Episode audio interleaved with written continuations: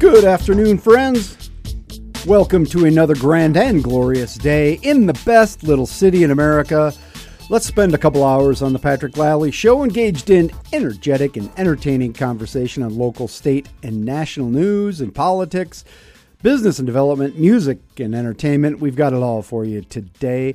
Uber producer Dan Peters is in studio with us as most days. Thanks for spending some time with us today through your radio, driving around out there in the greater Sioux Falls area, maybe tuned in at Information 1000 on the car radio, maybe streamed live on KSOO.com in a cubicle farm somewhere or on the KSOO mobile app, out on the job site, taking in the show. Remember, you can always follow along on Facebook Live at the KSOO account. You're going to want to follow that anyway, or our Twitter account at P Lalley Show. That's P L A L L E Y S H O W.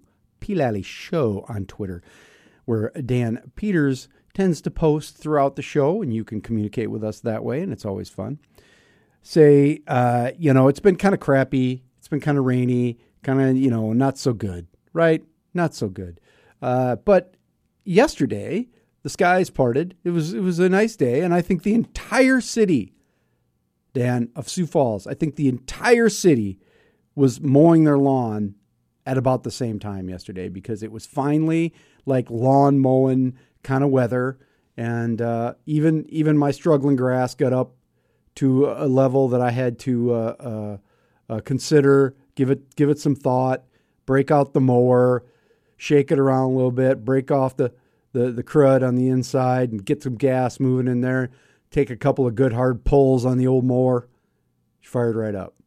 Fired right up, by God. I was like, I was, I was happy to see that. Uh, but I've got, I got a new system. I got a new system. I decided this. I've been working this uh, for a while, and uh, my new system is to basically enslave other members of the household. Yes. Wait, whoa, whoa, yep. hey, here. Yep, it's it's it's flat out uh, uh, labor violations. So my deal is I taught I taught a nine year old how to how to mow the lawn. Is that too is that too young? Nine? That no. Okay. No. Good, is is it a rider or is it a pusher? Oh no no it's a pusher. It okay. does have it's self propelled pusher, and the, you know mowers these days you let go of it and the whole thing shuts down.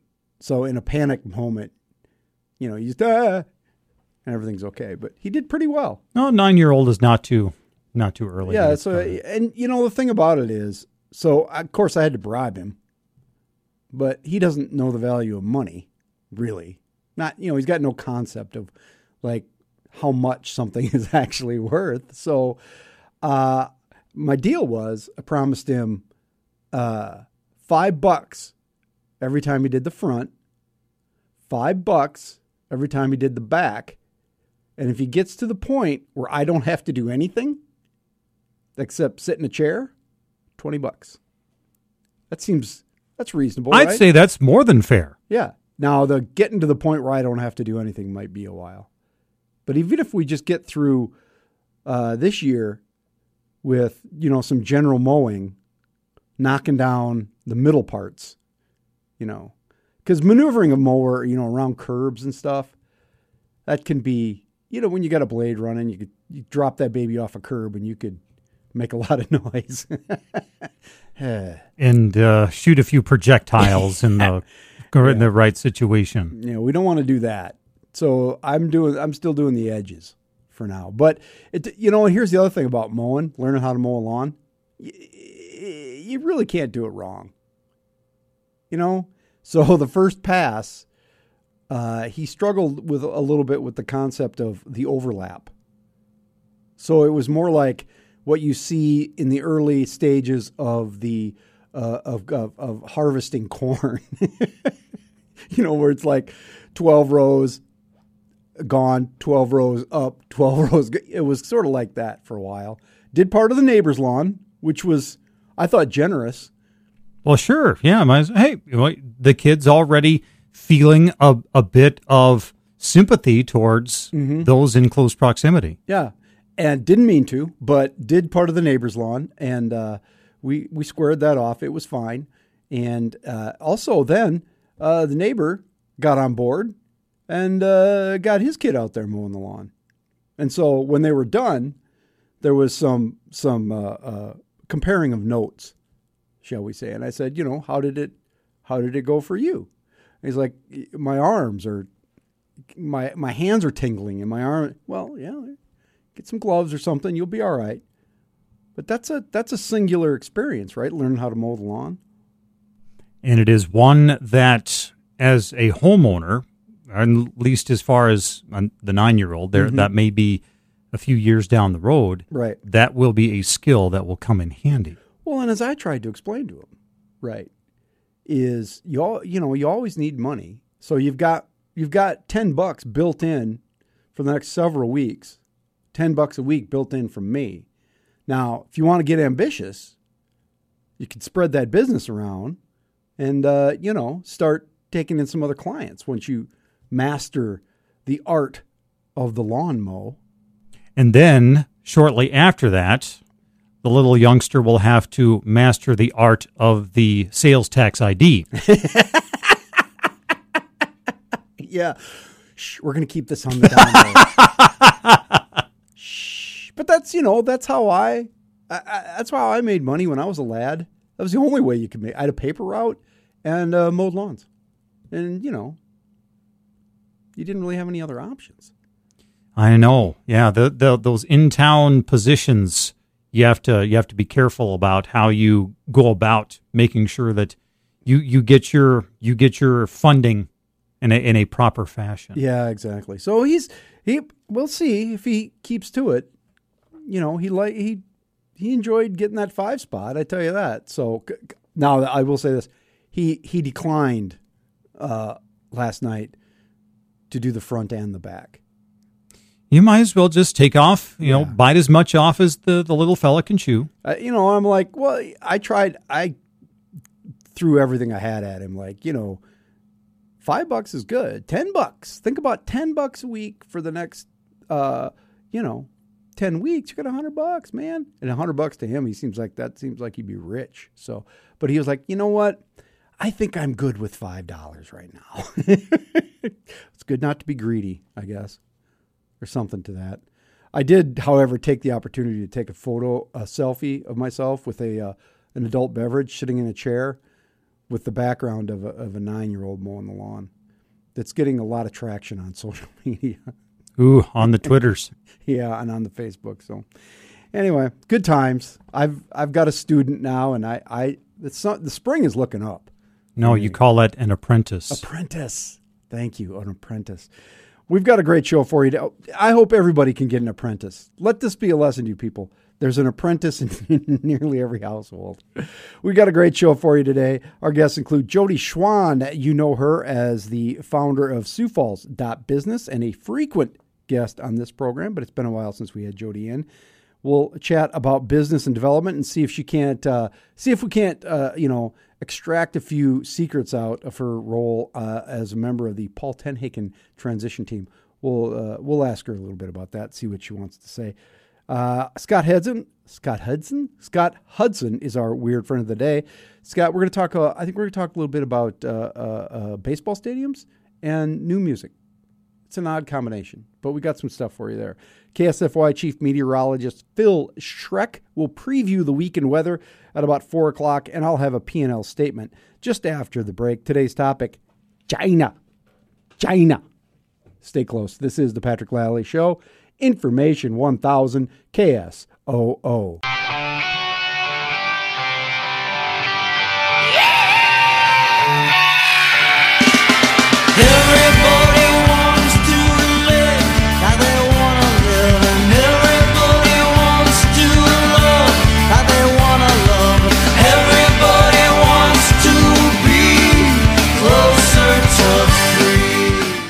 And it's 320 on the Patrick Lalley Show, Information 1000 KSOO.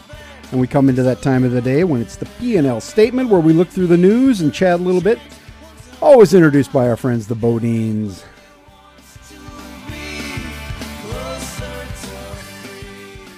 And we'll get a little closer to free. And uh, the thing I noticed today is uh, this whole thing with China, okay? And so apparently, and this is kind of flabbergasting to me, But uh, you know, this is the story. Uh, here's this is from the New York Times. In about face on trade, Trump vows to protect ZTE jobs in China.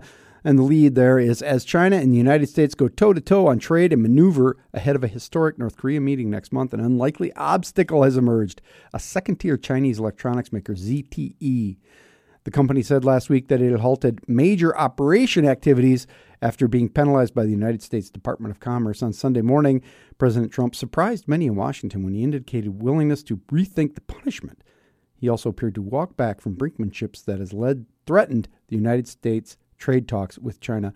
And then he this is the tweet. He said he was working with his Chinese counterpart uh, Xi, I'm sorry, Xi Jinping to prevent the collapse of the company, which employs 70,000, 75,000 people, is a lot. He says, too many jobs in China lost. Commerce Department has been instructed to get it done. So this is what I don't understand about that. Okay we're apparently in a trade war with China, or we're like on the brink of a trade trade war with China, in which they are threatening, or they've already uh, said they're putting in place uh, new tariffs on agricultural goods, soybeans, corn, beef, pork, all of that, all the stuff that we make here, and because uh, the president says that a Chinese company can't buy their parts for their phones in the United States, they're going to go out of business. But it's like, whoa, whoa, whoa, whoa. Too many jobs in China lost. So, what I don't get about it is that's fine. So, you want to be nice to the Chinese because we're in the middle of these negotiations and we got North Korea coming up. But it seems to me that we're picking and choosing which companies are going to have to live under our rules and which ones aren't. So, how is that good trade policy? How is that any trade policy? It's certainly not free market trade policy. It's the heavy hand of government in the worst way. It's government saying, this company over here, we're going to let them buy these products from us, but that company over there, doesn't get to. Not just country by country, but company by company. I, I really, this is bizarre to me. Bizarre. You either believe in free markets or you don't. Is there some concession where uh, now South Dakota farmers are not going to have to abide by Chinese tariffs, but Nebraska farmers are? I mean, What's going to happen there? I still have not heard. The only thing I've heard about the uh, possible uh, uh, help that farmers may get is some sort of cash payment. And Trump saying everything's going to be okay. Well, what's he why are we saving Chinese jobs in the tech industry which this, by the way, is the industry in which our secrets are actually being stolen. These are the companies that are using and stealing our ideas and trade secrets. These are the people that we're going to allow to still buy our products and deconstruct and then use our technology, that's going to be okay. Because it's 75,000 jobs in China? Why? None of it makes any sense. It's just the convenience of the moment. It's not a policy. Free trade is good trade. The market does work. But you can't make case by case interruptions in policy. The more you do that, the less you have a policy and the more you're up, upsetting the market.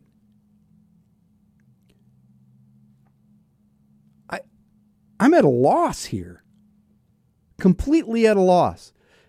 One of the things that China is trying to do is the Made in China 2025 campaign, and which is all about building self-reliance right?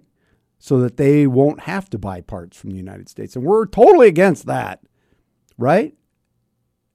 Because we don't want them to do that. We want them to buy stuff from us, and yet we're putting trade barriers. I, it's flabbergasting to me. Flabbergasting. And nobody seems to be able to explain it. About the president's tweet, a White House spokeswoman, this is from the Times, Lindsay Walters, said that Mr. Trump expected that Commerce Secretary Wilbur L. Ross Jr. would exercise his independent judgment consistent with applicable laws and regulations to resolve the regulatory action involving ZTE based on its facts. Well, the facts are you told them they couldn't buy the parts. Just like every other Chinese company. These are companies that are directly related to the Chinese government and they've been stealing our secrets. That has been the problem forever. The technology sector, not steel and aluminum. I, I I'm at a loss. I just don't I don't understand. I don't understand what's going on with trade. The the American farmers being left out of the equation, near as I can tell. Until somebody explains to me different other than it's going to be okay. It's the bottom line on today's P&L statement. Agree or disagree with me, send me an email, patrick at ksoo.com. I look forward to hearing from you and your ideas and suggestions and, frankly, explanations. Coming up after the news and weather with Mr. Dan Peters, we're going to chat with Scott Hudson of Weird Friends fame. We'll find out. He's got some stuff going on. So we're going to talk to Scott for a while. This is the Patrick Lalley Show, Information 1000 KSOO.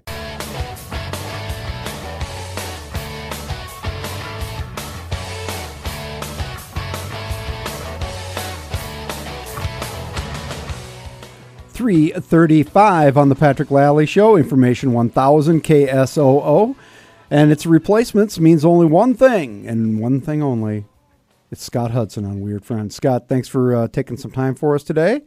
No problem. Um, so uh, I'm wondering if you have been paying attention to. There's been a lot of talk recently about uh, uh baseball stadiums, and I know you're a guy who likes to pay attention to facilities, right? Yeah. And, we, and yeah. we talk about buildings. D- does it seem like we talk about buildings a lot? Probably more than we should. Yeah. So So we have for years and years.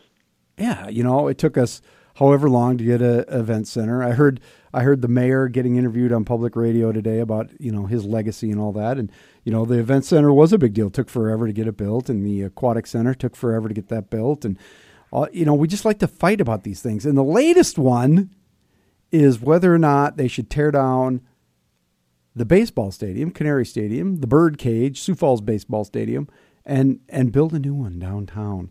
And I thought to myself, hmm, I wonder what Scott Hudson thinks about this. You're probably the only person that was wondering that. yeah, well, that and you were on the show today, so no, because Um, you always have a good perspective on these things. well, I mean, the Canaries are fun. I, I, you know, I don't go to many games, but I, but I enjoy myself when I do come. Go to the games. My dad's had season tickets from day one. Mm-hmm. but I don't understand why we, as taxpayers, the city, are supposed to basically fund a single-use project just for the Canaries. Which, by the way, they're not even a AAA or AA team. This is uh, again nothing against them; they're fun games, but it's kind of the lowest of the professional baseball. One of the lowest, I should say. Yeah. I don't want to say the lowest. And so I don't, I don't know why we would spend public money on something that would only be used by one private company. Yeah, and you know you could use it for other things. I mean, Yeah, The- the- I mean, I've heard people say, "Oh, well, we could have concerts there." Well, you know, I went to a couple concerts at Canary Stadium, and it was never really fun because they were always so worried that we were going to ruin their pristine infield. mhm. Uh, I mean, we got a lot of concert facilities nowadays. You know, the Levitt thing is being built, Mhm. and you know, the fairgrounds has always existed, and, yeah, and not to mention the event center and everywhere else. I, I don't know if there is any demand for another outdoor venue. yeah. Well, what would this be used for? And I just I just don't see. You know, there's going to be a couple thousand people that go to these games no matter what. I don't see them getting, you know, outside of the first season. I don't see them getting an attendance boost because they have a new stadium. Mm-hmm. This isn't like the Minnesota Twins, where everybody wanted to go see the fancy hundred million dollar stadium. Mm-hmm. This is still a, a minor league baseball team that you know it's something to do if you want to sit out and, outside and drink beer on a summer night. Which is lovely. Yeah. And I that's the I think for me that's the issue. It's like I want it to happen. I think it's a I think it's a great idea. I think it would be awesome. But then I'm like, first of all, where are you going to put it? Because it's going to be Yeah. it would be tough to wedge it in downtown. There's no obvious spot anymore. The that land is worth too much money on the East Bank. It's not going to be there. Yeah. You could maybe you know there's the post office building which was going to close at one point. Now there's still people in there, but it, you know that's a I guess that's a possibility, but it wouldn't I don't know that it would fit in there. My the place that I actually would like to see a baseball stadium again is over by Drake Springs where the original Oh, yes. Howard Wood Yes. Field was and there's a, you know, it's an old Sears building now that's full of uh, state employees. That's it's not like that's a valuable building. There, there's some room over there, so maybe that's it. But still, it's going to be really expensive. Yeah, and and is, don't they play like an eighty game season? Yeah, something like that. It's not so that it'd be long. only it'd be only 40, 40 days out of the year it would be used. Yeah. I I just is- we have built so many things under the Huether administration, and we built up so much debt Mhm. that even though the city is in pretty good shape financially, I don't know if you want if you want to like jump right in and add add more to that. Yeah, I mean, Maybe- if I could snap my fingers and make it happen, yeah, I think it'd be cool. But I don't see it happening. yeah, I just yeah. don't. I- Are you? Uh, uh, but you, you like? I mean, we'll see out at the game. So this, this Yeah, well, yeah. I mean, I'll, you know, if it's built, I'll still go to it. I'm not going to sold myself go. out before. It's sort of like the event center, though. It, it, you know, somewhere along the line, um, if you if you just didn't like how they were doing it, or necessarily maybe where it was built, you became anti-event center. And I, I think everybody wanted a new event center. I did. I was kind of proven wrong on the whole thing. I didn't. I didn't think that it would do as well as it has done. So, um, you know, kudos. It takes a big man. It takes a big man to admit he's wrong, Scott. well, I'm, I, mean, I am a fatty. Yeah, it takes a it takes a bigger man to make fun of that man. But um, what was there was something else I was going to. Oh, uh, but are, you're a sports guy, but do you gamble? Are you? Did you see this Supreme I Court deal? have. Yeah, I, I, read.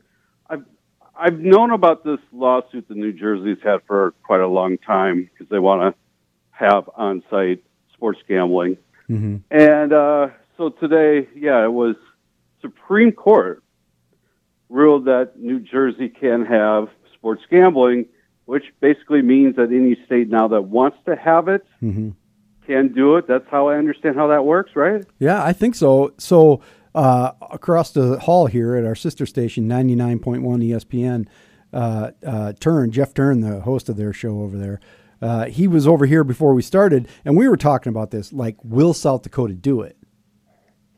Yeah, I mean, I was kind of wondering that too. I mean, this, um, I kind of would doubt that they would, but here's here's the funny thing to me about it. Um, for decades and decades, gambling and sports, it was like the I mean, gambling was like the worst thing ever for anyone who plays on any team or coaches any team or referees any games. Mhm. You know, the, there were players in multiple leagues suspended for being associated with gamblers, Mhm. let alone gambling. And there's been a couple point shaving instances over the years. So I, it's kind of funny how gambling is now accepted as, as, by the sports community. I mean, the NBA wants this big time. Yeah. I understand. I was kind of surprised by that, but apparently they they're all behind it. Yeah, um, but I do. As far as like South Dakota doing it, I don't. I don't know if we, if we would have the infrastructure to make that work. But I just we both know some bookies around town that Yeah. probably aren't real happy with us. Yeah, I don't. You know, would people quit going to a bookie and like bet at? Where would you? You know, I just don't know how it would work. Well, I'll bet I'll bet somebody will set something up online. It will be technically through Nevada or something. I mean, people were doing online gambling before. oh yeah, it's just offshore. you know, and even after it was banned, uh, you know, offshore places were offering it. It never stopped anybody. So I would imagine, you know, you could you potentially could legally bet on the NBA playoffs here. Some, you know, online at some point. and if I can do it online on my phone, you know, out of New Jersey, what are they going to do to stop me? You know what I mean? Yeah, yeah. So it's But effectively. will that hurt our gambling in this state? No, probably not. Those are Yeah, probably those not. degen gamblers sitting in a vidlot joint. Yeah, uh, good point. I don't know. I don't know. I say degen in the most affectionate way possible, meaning me. but I mean, I mean, New Jersey could do this because they obviously, with Atlantic City, already had the set up, and they were planning on doing this anyway. Vegas, they'll have to hit a couple buttons, and everything's right. You know, easy to do there. So, uh, as far as other states go, it just seems like it would take a lot of infrastructure and regulation. hmm Yeah, and we probably aren't going to do that. If there's some way we can get a cut off it, we will. But Yeah. That won't happen. Uh, hey, Scott, I want to talk to you about music. So we're going to hold you through the commercial here. Uh, we're going to talk about new music, which is a blast. And uh, so we'll be right back with Scott Hudson on Weird Friends. This is the Patrick Lalley Show, Information 1000 KSOO. Tomorrow.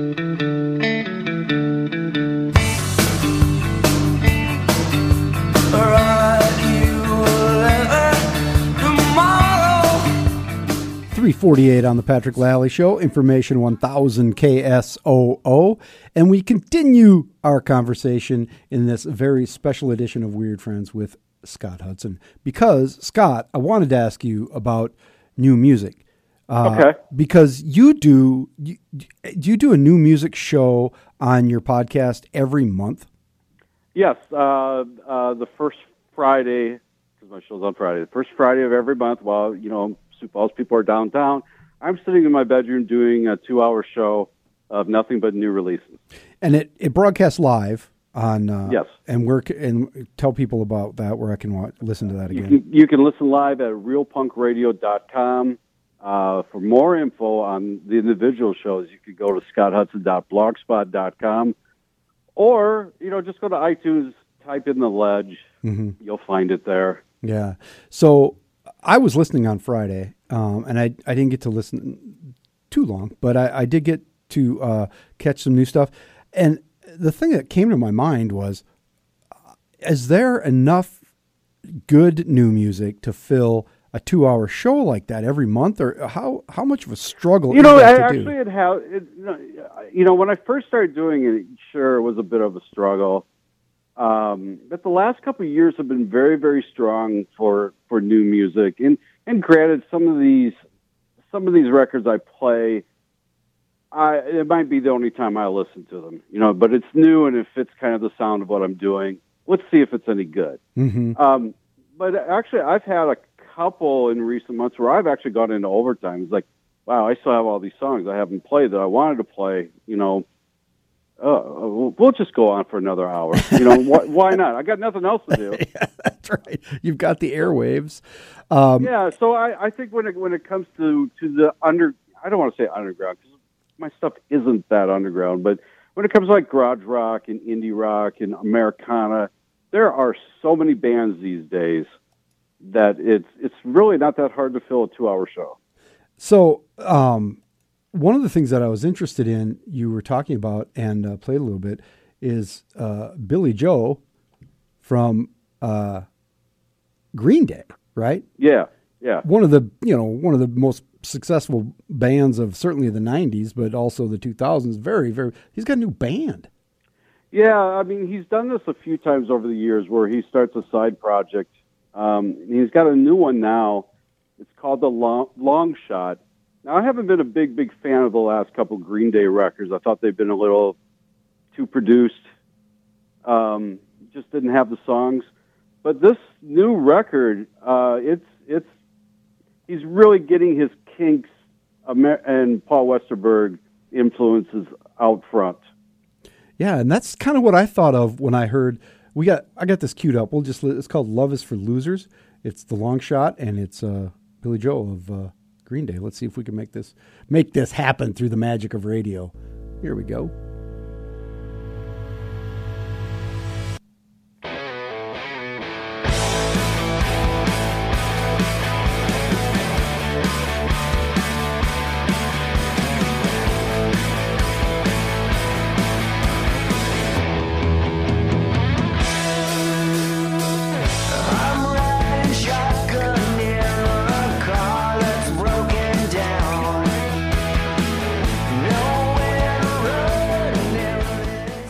So I mean that's a rock and roll song there, isn't Uh, it? that, yeah, that guitar riff could have been on the same Replacements album that you used to play me in every week. Yeah, and it kind of reminded me a little bit of uh, you know some of the Tommy Stinson bands of, of Yeah, Bash and lore. Pop. Yep, Bash and Pop. Uh, that's the exactly funny what I thing thought. is, the funny thing is, um, when the Replacements did their reunion tour two years ago, uh, Billie Joe had nothing to do, so he ended up playing third, technically third guitar for like four or five shows, right No around kidding. this time of the year. Yeah, Well, maybe that sort of uh, reinvigorated or reignited his uh, creative spirit. yeah, it could be. I hope so. The thing is, I another thing that's interesting is uh, they had to postpone their tour a little bit because one of the band members got became ill. So just yesterday, he released uh, two two inch, I mean, two song singles and an EP of covers. So it's like he must really be bored in wanting to just like make music, you know, as much as he can. Yeah. Get, well, you know, you go through periods in life, right, where you you just want to do something, and uh, I, it's probably kind of hard when you're somebody like him, where you had this big iconic band, right, Yeah, and everything you do from now on it's going to be compared to that. compared to that, you know, and even if you want to do something completely different and you thought your last couple albums were garbage, it's just got to be difficult for a guy like Oh him. yeah, yeah. I mean, the expectations and all. In fact, I was reading an article today. It was actually about the Arctic Monkeys. You know, a British band that was super, super big for a few albums.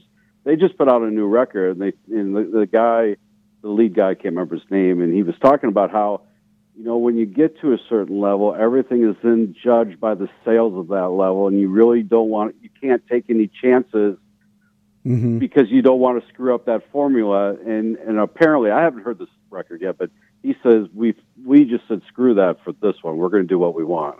Well, that's pretty cool.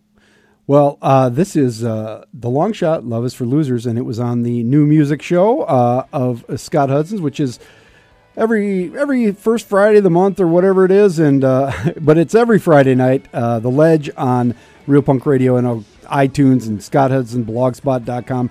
Scott, thanks for filling us in on some new music. I really appreciate it. Oh, always always happy to spread the word. Coming up next, after the news and weather, we're going to talk about uh, business and development with Jodi Schwan in the second hour. Stick with us. This is the Patrick Lalley Show. Information 1000 KSOO.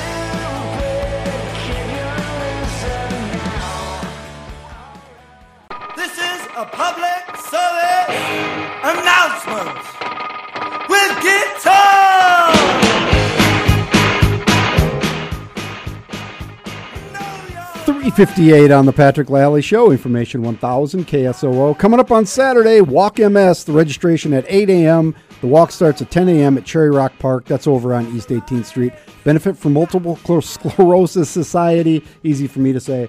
Coming up after the break, we're going to have Jodi Schwan in here about 415. Little Phil Schreck for the weather. Stay close. This is the Patrick Lalley Show. Information 1000 KSOO.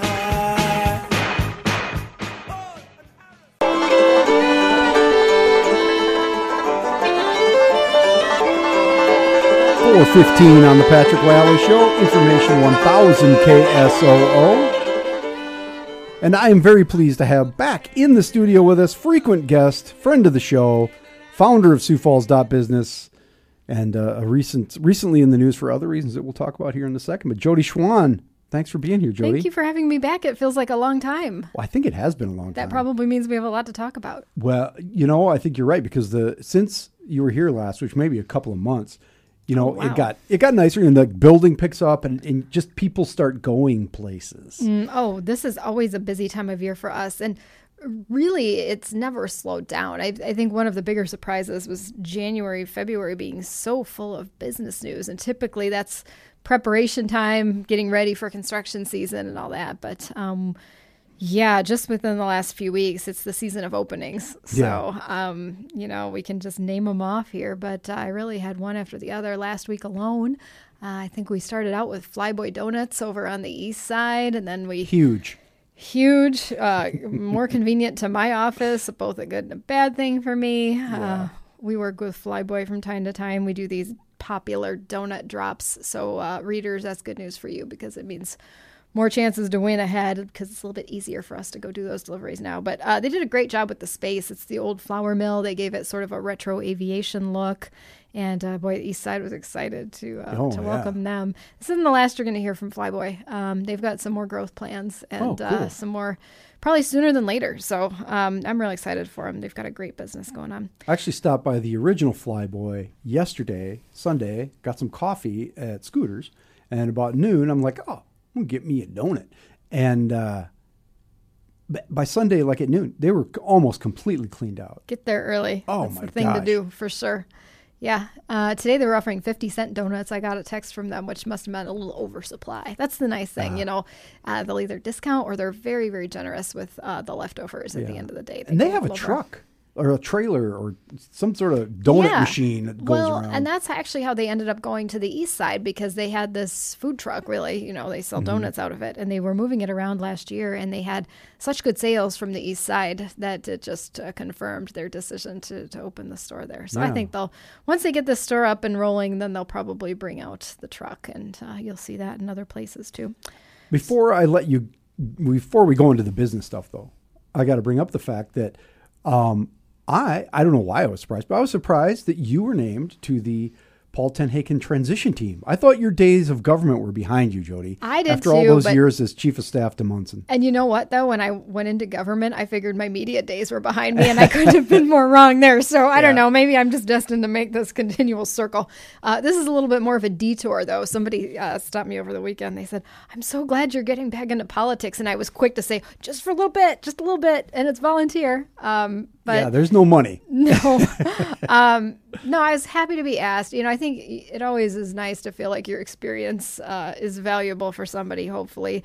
This is a uh, first for the form of government to have a transition team for us. You know, uh, the previous mayors didn't do it. So uh, I'm excited to see how we're used and uh, what it's going to look like. And, yeah, just glad to be a part of it. We had our first meeting last week.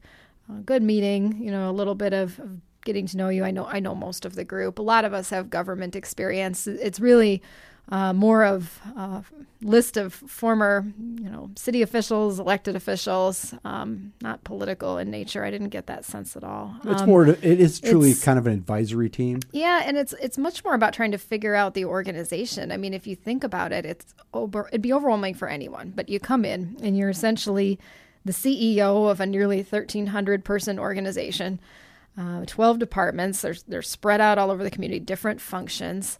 And you've got a city council to work with. Um, then many of them are brand new too, so you know they're they're trying to figure out their roles. You're trying to figure out the dynamics with them.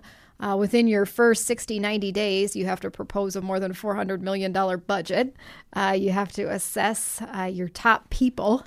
And uh, you've got to move pretty quickly. And oh, and all the while, by the way, it's all public and you have to be communicating Mm-hmm. You've got um, in many 200,000 different forums. Yep. Yeah. So, um, I was going to call them shareholders. Two hundred thousand shareholders out there who have constant access to you. Uh, the first thing Paul said to me when I came in for the meeting was, "This is like drinking from a fire hose," and that's exactly right. Um, It it can feel like you've just got so much coming at you.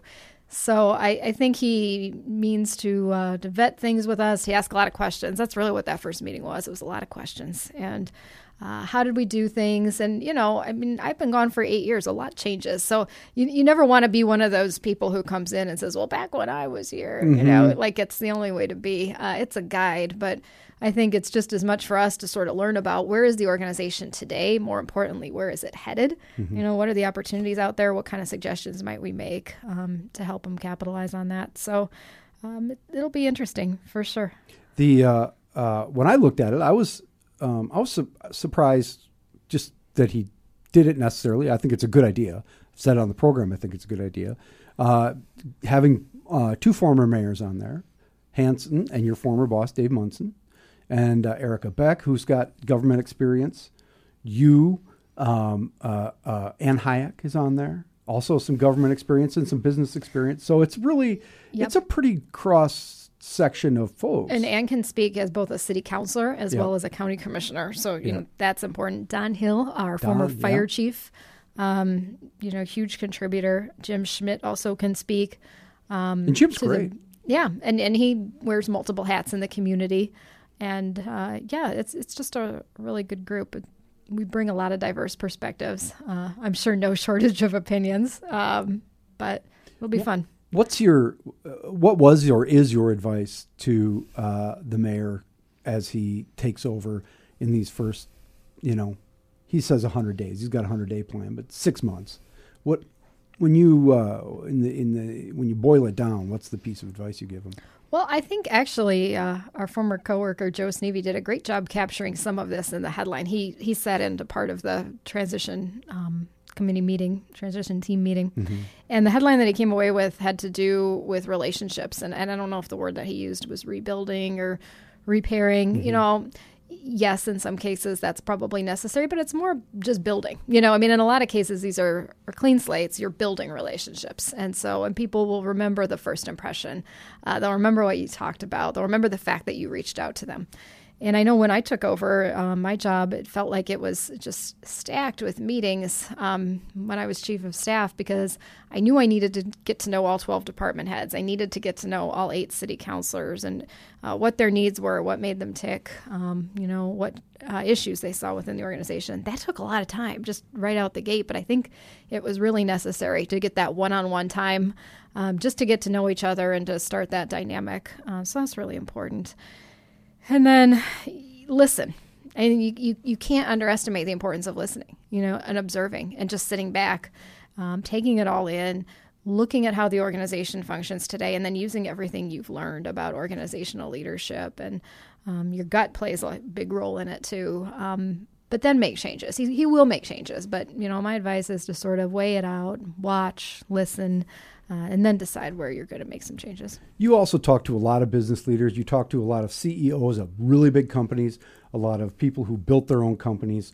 Um, what do you think is going to be uh, Paul TenHaken's biggest challenge in terms of?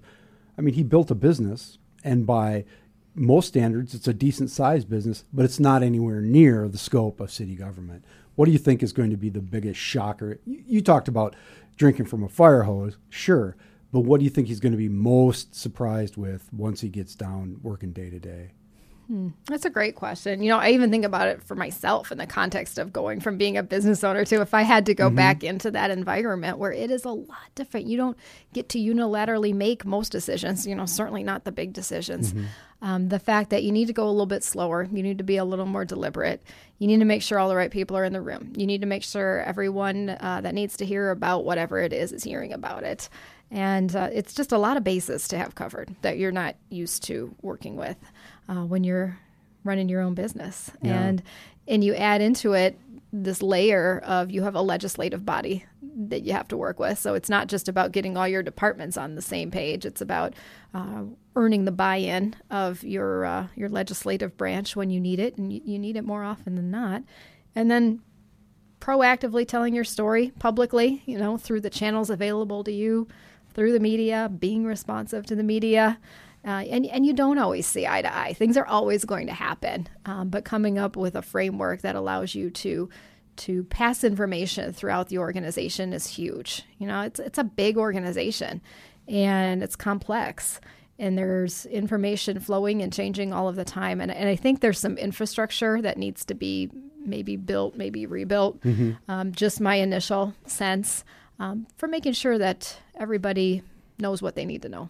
Yeah. Do you think you can reset a relationship with, say, the council? There's a bunch of new counselors and all that. Do you just, by nature of it, on day one, everything starts over? I think that is just by nature of it what will happen. I absolutely think you can build a positive relationship. As I said, you're not going to agree on everything, but if you start with the right foundation, if you have the open door, if mm-hmm. you're committed to regular meetings, whether it's one on one with counselors or on a recurring basis with the council leadership, uh, that's important. And, you know, I hope that the council sees a role as a body for themselves in this process too. You know, it, the relationship isn't a one sided thing. No.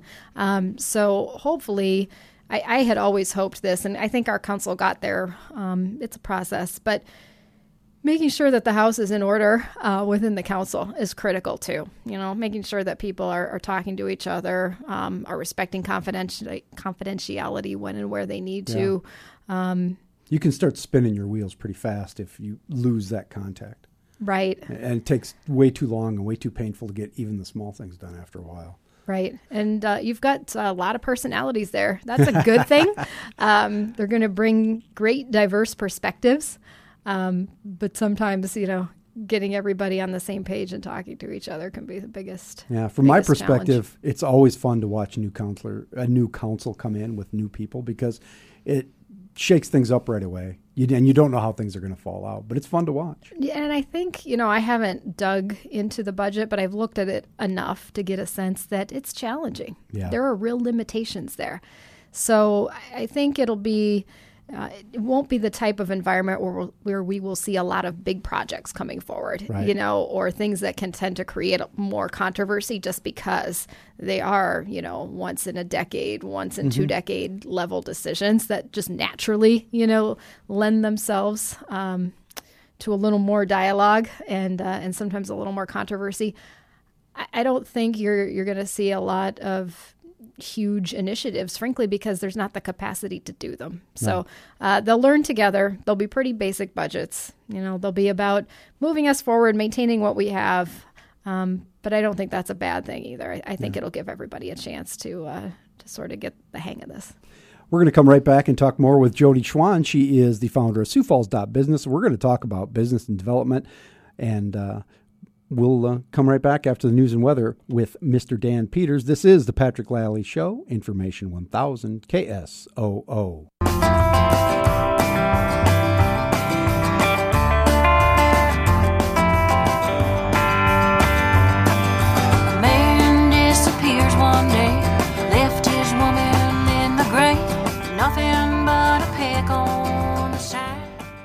435 on the Patrick Lalley Show, Information 1000 KSOO. And we continue our conversation here today with Jodi Schwan. She's the founder of Sioux Falls Business and uh, the finest business and development, retail, uh, website, food and beverage, restaurants, all of it. We talked a little bit about Flyboy Donuts opening up, Jodi. Thank you. Yes. Uh, but there's a lot of restaurants. Oh, there's a lot more openings too. So uh, last week again, Lake Lorraine, Kirkland's, uh, another national retail home decor store. I couldn't believe it. I went out there; they'd only been open an hour, and there was already a line to check out stretched around the store. You'd have You're thought it was me. Black Friday. No, so uh, Sioux Falls is loving that place. And So this place though, Kirkland, yeah, it's it's home decor, but like, t- tell me about it because I've never been to one. Sure. Um, so picture, you know, home, uh, a little bit of furniture, um, just home decorative things, you know. Um, trying to think lamps, different kinds of lighting. um, So it's all home stuff, pretty much. I don't want to call them knickknacks because we don't really have knickknacks anymore, you know, but just Right. like little accent type of pieces that you would put in the home. reasonably priced. Yes, I thought they were reasonably priced. Um, and yet, really, uh, they compared it to like the urban farmhouse movement, you know, to think about that. Got it. Yeah. So and Lake Lorraine's just been going nuts still. Lake Lorraine has been doing great. I mean, when you think back to last fall when there were no national retailers out there, and now we've got a whole line of them with Hobby Lobby on one end, Kirkland's on the other, Marshalls, Home Goods, DSW, Carter's, and Ross. I mean, the big national names mm-hmm. that were not in Sioux Falls prior to last year. So, next step out there for them is the smaller retail, regional, local, boutique retail, restaurants for sure, and hotels. A couple hotels we think are going to be under construction there this year. Wow, that much left to develop out there. Yes, and there's more land left. I mean, there will be more land sales out there. That's wild because you know I never really considered that to be that much land. But when you start stripping everything away and, some of the other stuff that Mm-hmm. They've was done out a there, good job with density. You know, they built Yeah. up, and Capriotti's sandwich shop is going in out there. So yeah, we're far from done with Lake Lorraine. the other thing that people are watching is the uh, former Bracco, uh, uh, Right. uh, Turks and Caicos, Cabana Turks Grill. Cabana. That's yes, the word I was going Cabana for. Grill. So that was our other opening last week. All of these, and boy, did these guys do a great job. Um, we work with them, but uh, they have done just a tremendous job transforming Bracco into Cabana Grill. I think people are going to love it. Um, floor to ceiling renovation. Everything is new. It looks lighter and more airy. Has this classy, coastal, relaxed feel. And the menu is just outstanding. These guys really outdid themselves on the menu. So, a lot of seafood, um, but you can still get your tacos and flatbreads, great appetizers. Hey, should just share this with the whole listening audience that I ate octopus out at Cabana Grill. How was how And was your octopus I am not experience? the most adventurous eater, okay, and I still ate it, and I would eat it again. Um, yeah, it's great. I mean, they they did a really good job, um, you know, preparing a dish that someone like me would actually eat. and they have a great good the- cocktail menu. yes, they have a Um, fantastic deck. That place was built the right. deck is going to open here in the next couple weeks if we ever get patio weather again, Yeah. please. So, um, just a really, really nice addition out there at Bridges. I know they're happy to get that open again. The neighborhood is excited for another place. So, good job, Vanguard guys. It'll be crowded for a while, but you can make reservations. So, oh, cool. Yeah. And uh, the building down the street there is still empty. It used to be Stars. Is anything going in there? Any any word on you that? Mm-hmm. know, there's been interest. I mean, people have looked at it, and I'll, it's mostly restaurant again. So I would think that it'll it'll become something, but nothing done yet. You know, the other thing I I've, I was going to mention this early on. I forgot. Since the last time you were here, you celebrated the first anniversary of Sioux Falls. Did oh my gosh, it's been that long since I've been here. Thank you. Yeah. Well, congratulations. Mid March, it was a year in business for us, so that was exciting. Now we're we're going on 14 months here pretty soon. And and traffic. Oh, yesterday. That's how fast it's gone. 14 months. Wow. Yes, we've had. Uh, I hate to jinx this, but we've had record months every month this year. So every month has been better than the last since January, and just had our best day ever last week. I think it was. Yeah. So Really? And It's it's, been important. crazy. To, it's important to point out. I always do Sioux Falls dot business. It's right. dot No dot com. It's just Sioux Falls business. dot It's a business. website. But the best way to follow probably is through social media or the newsletter.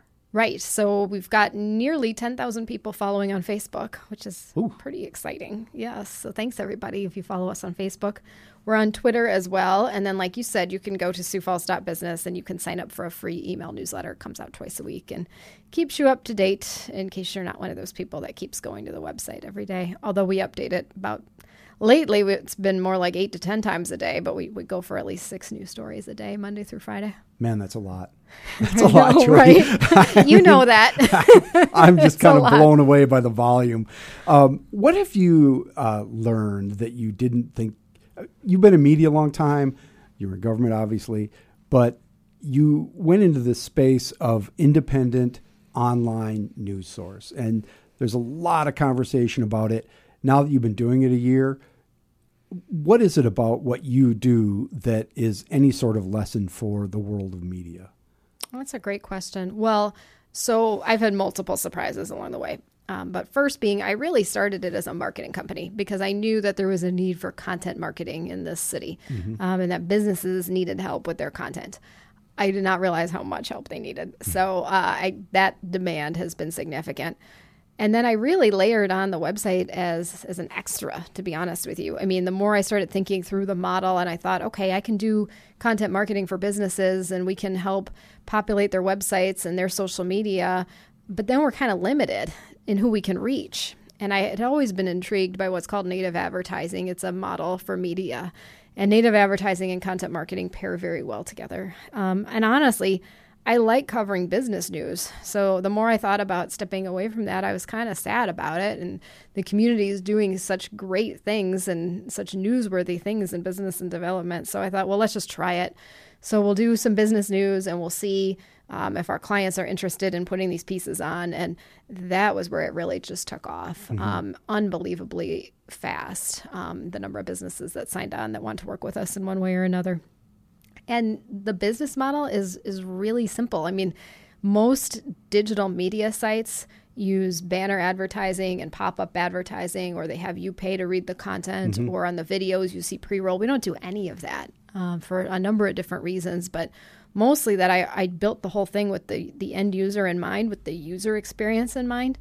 And so we're only paid content and yet two thirds of everything on our site is not paid. It's news that we report just like anybody else does. The And other people- third is paid. Yeah, and th- that's the very interesting thing about it is if you're transparent with people, they they like the one third of paid just as much as the two thirds. Well, they do, and that's that was always the goal. I mean, to be transparent, to say right off the top who was sponsoring the piece, but to make the topic in the presentation interesting enough that you wanted to read it anyway, Yeah. and people do. That's cool. Yeah. Uh, Jodi Schwan, she is the founder of Sioux Falls Business. We'll come back just after this break and we'll talk more about what's going on in the world of business and development. Go some big stuff.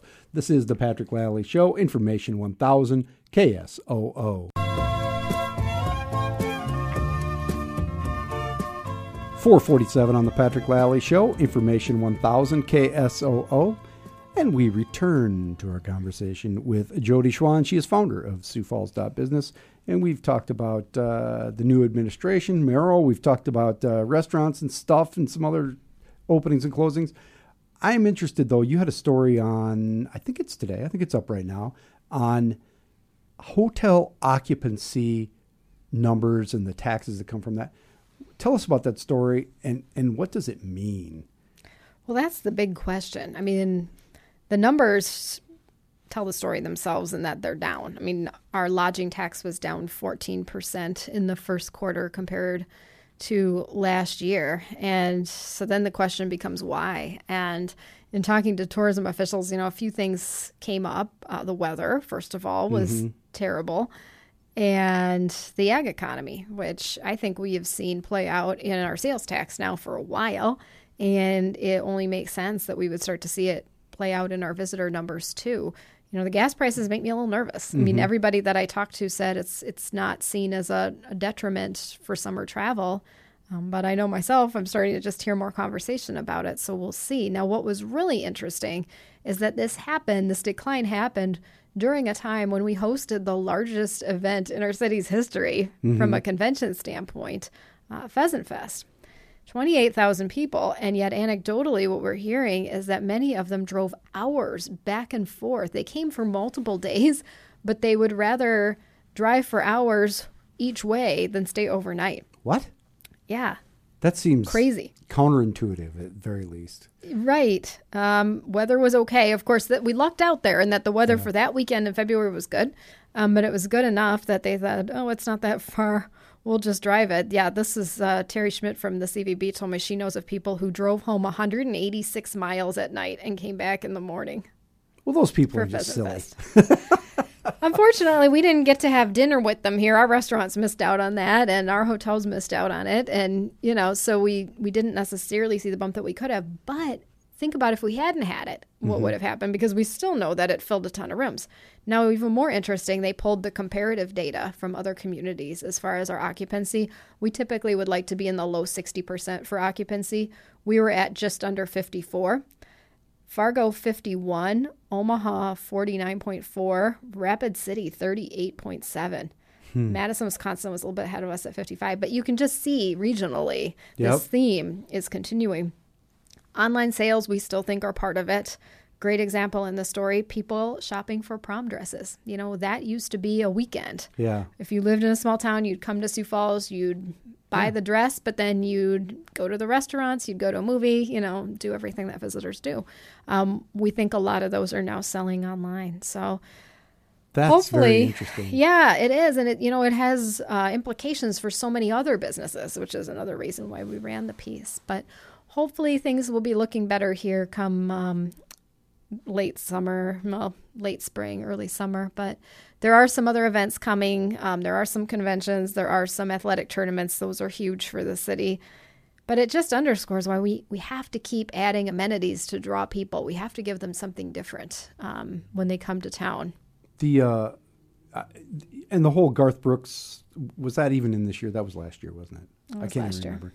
But when you have those big events, are we seeing actual translation into increased sales tax? We talk about that all the time, but and not that we don't need an event center because we do, but maybe that doesn't translate into as much public income as we think it might. Well, I, I know for me, maybe we're just sort of shifting dollars around. If I know there's a big event in town, I might be more likely to stay home. Whereas Yeah. before I would have gone out because I know it's going to be more crowded. So who knows? But, you know, when you look at downtown in particular and those downtown investments, it really shows why it's so important to keep investing in the arts. I mean, the arts are a huge draw for tourists. Sculpture Walk is different every year. It's a prime example. We could be doing more in the arts outdoor recreation, the greenway. Um, I do think, you know, back on the city government topic here briefly, that you might see some movement for the greenway. It came up during the campaign.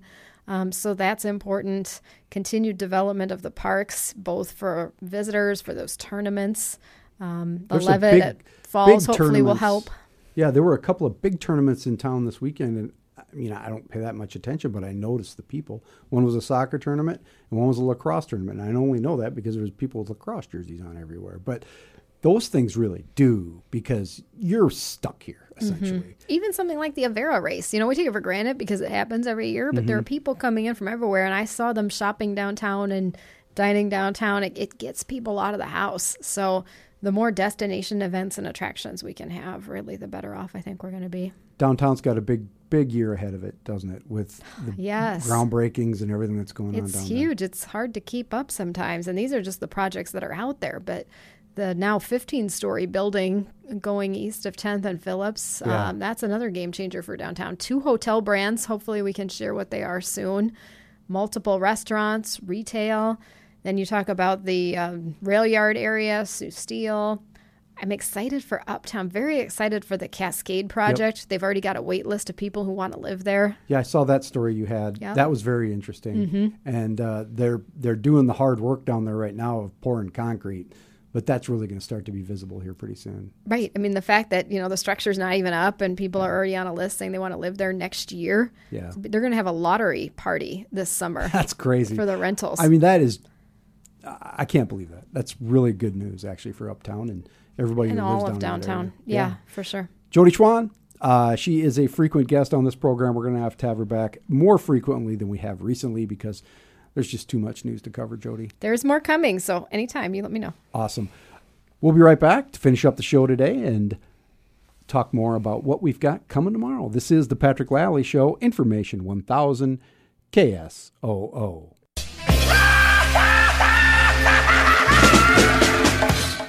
448. I've been messing up the time all day. 458 on the Patrick Lalley Show, Information 1000 KSOO. And there is, you know it's spring, people, because the Canaries open on Friday. 7.05 p.m. at the Birdcage. Canaries host the Chicago Dogs. It's a season home opener with fireworks after the game. Then on Saturday, they play at 6.05 against the Dogs. On Sunday, 105 at the Birdcage. Canaries again with the Dogs. It's Sunday Family Fun Day. Kids get a chance to run the bases and grab their favorite Canaries autograph following the game. So there you go. Summer days are here again. Coming up tomorrow on the show, Amy Scott Stoltz. She is with the League of Women Voters of South Dakota, and they have a new voter education project that's really cool. You're going to want to find out about that. Blogger Cory Heidelberger of Dakota Free Press will be here. We'll also talk about politics and maybe the Boone Man. We'll see. See you all tomorrow. This is the Patrick Lalley Show, Information 1000 KSOO.